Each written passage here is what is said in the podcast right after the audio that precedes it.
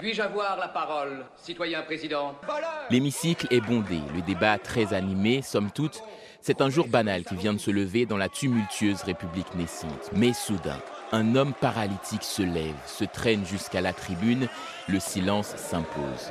Les hommes le signalent à leurs femmes, les enfants lui envoient des baisers. Tout le monde ici a un regard tendre pour celui qu'on surnomme encore l'avocat des pauvres. Car oui, c'est bien la douce figure de Georges Couton, cet Auvergnat dont les manières courtoises et polies n'ont d'égal que la radicalité du discours. Son poste membre du comité de salut public, donc du gouvernement de la France, présidé par Robespierre, à qui il a juré une fidélité à toute épreuve. Aujourd'hui, Couton vient proposer une loi qui supprime toutes les garanties judiciaires. Fini les interrogatoires avant les audiences, au diable les avocats, terminer la possibilité d'entendre des témoins. On peut être mis en accusation et condamné sur simple soupçon moral et les condamnés vont directement à la guillotine. Couton veut aller plus vite, plus fort. Le délai pour punir les ennemis de la patrie ne doit être que celui de les reconnaître, conclut-il.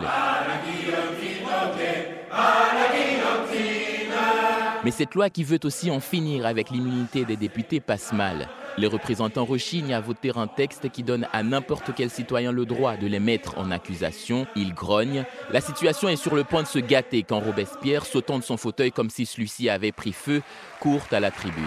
Le propos de cette loi est clair, citoyens. Tous ceux qui ne pourront pas apporter une preuve tangible de leur engagement pour la révolution seront automatiquement passibles d'arrestation. Citoyens, désormais. La terreur. La terreur est à l'ordre du jour.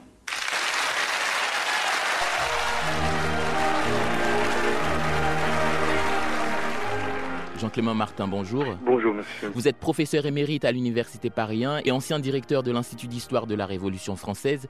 Quels sont les enjeux de cette loi pour la Révolution? La loi de Prairial, donc de juin 1794, est considérée comme ayant été imposée par Robespierre à la France. À partir de mai 94, Robespierre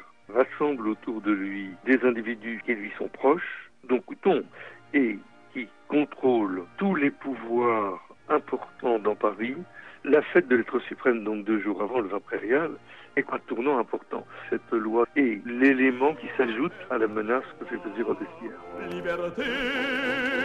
Les enfants de Georges Couton ont été rebaptisés du nom de leurs grands-parents maternels après la mort de leur père.